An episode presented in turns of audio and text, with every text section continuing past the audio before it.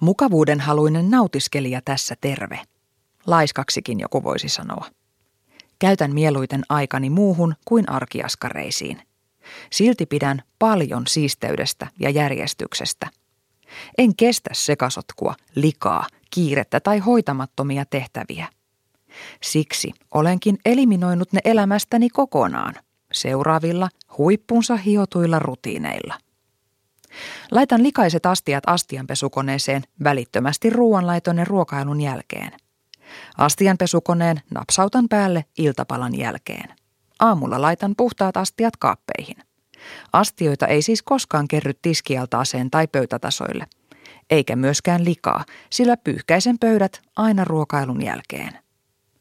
Käytetyt vaatteet riisun suoraan pyykkikoriin. Kun pyykkiä on kertynyt sopiva määrä, pesen koneellisen. Tai kone pesee. Minä röhnötän sohvalla katsomassa televisiota. Kun pyykit ovat kuivuneet, taittelen ne saman tien komeroihin. Joka ilta valitsen seuraavan päivän vaatteet ja silitän ne, jos tarvitsee. Näin voi nukkua aamuisin vähän pidempään.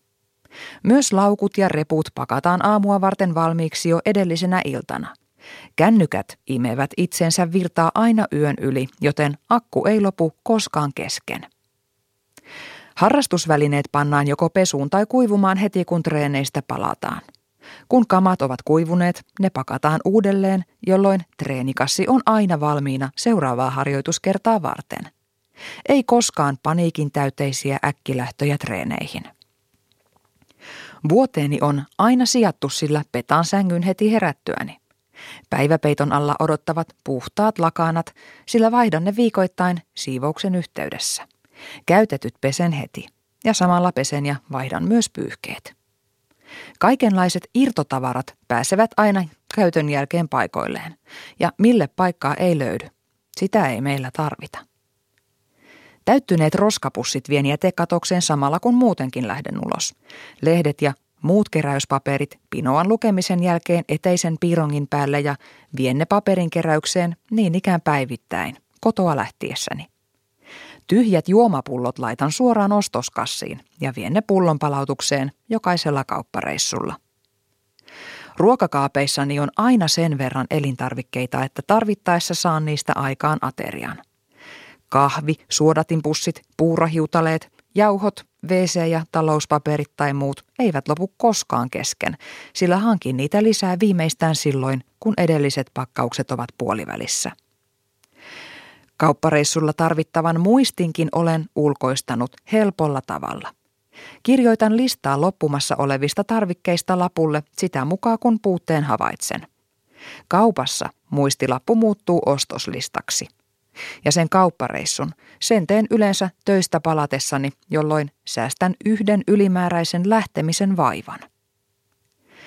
Autostani ei ikinä lopu bensa kesken, sillä tankkaan viimeistään siinä vaiheessa, kun jäljellä on neljännestankillinen. Laskut maksan sitä mukaan, kun niitä tulee ja sitten sopeutan kulutukseni sen mukaan, paljonko tilille jää rahaa. Tärkeät kuitit ja muut asiakirjat arkistoin saman tien kansioon, jonka olen jaotellut välilehdillä aihepiirien mukaan. Sieltä ne sitten löytyvät, jos tarve vaatii. Vuoden alussa aloitan aina uuden kansion. Tämä saattaa kuulostaa pirttihirmun päiväkirjalta, mutta sitä se ei ole. Päinvastoin. Tämä kaikki on automatisoitua arjen hallintaa, joka tapahtuu itseä tai muuta maailmaa pakottamatta. Juuri mihinkään näistä toimista ei mene muutamaa minuuttia enempää aikaa kerrallaan. Vain viikko siivous kestää pidempään, mutta siitäkin selviän reilussa tunnissa, koska sekasotkua ei missään vaiheessa ehdi kertyä. Näin ollen, minun ei koskaan tarvitse stressata tekemättömistä arkiaskareista tai tulevasta siivouspäivästä. Koska teen vain vähän kerrallaan, mutta joka päivä. Minusta tuntuu, että kotitöihin ei mene aikaa juuri ollenkaan.